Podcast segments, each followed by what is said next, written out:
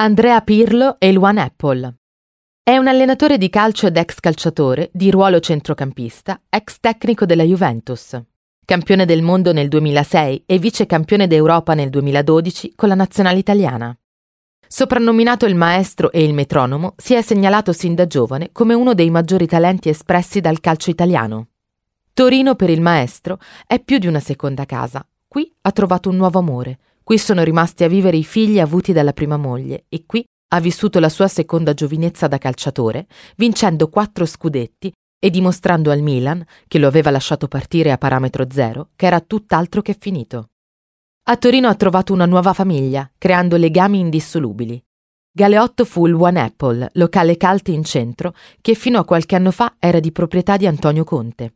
Qui l'Andrea Pirlo, giocatore bianconero, conobbe Valentina Baldini, PR e agente immobiliare appartenente alla Torino Bene e fu amore a prima vista.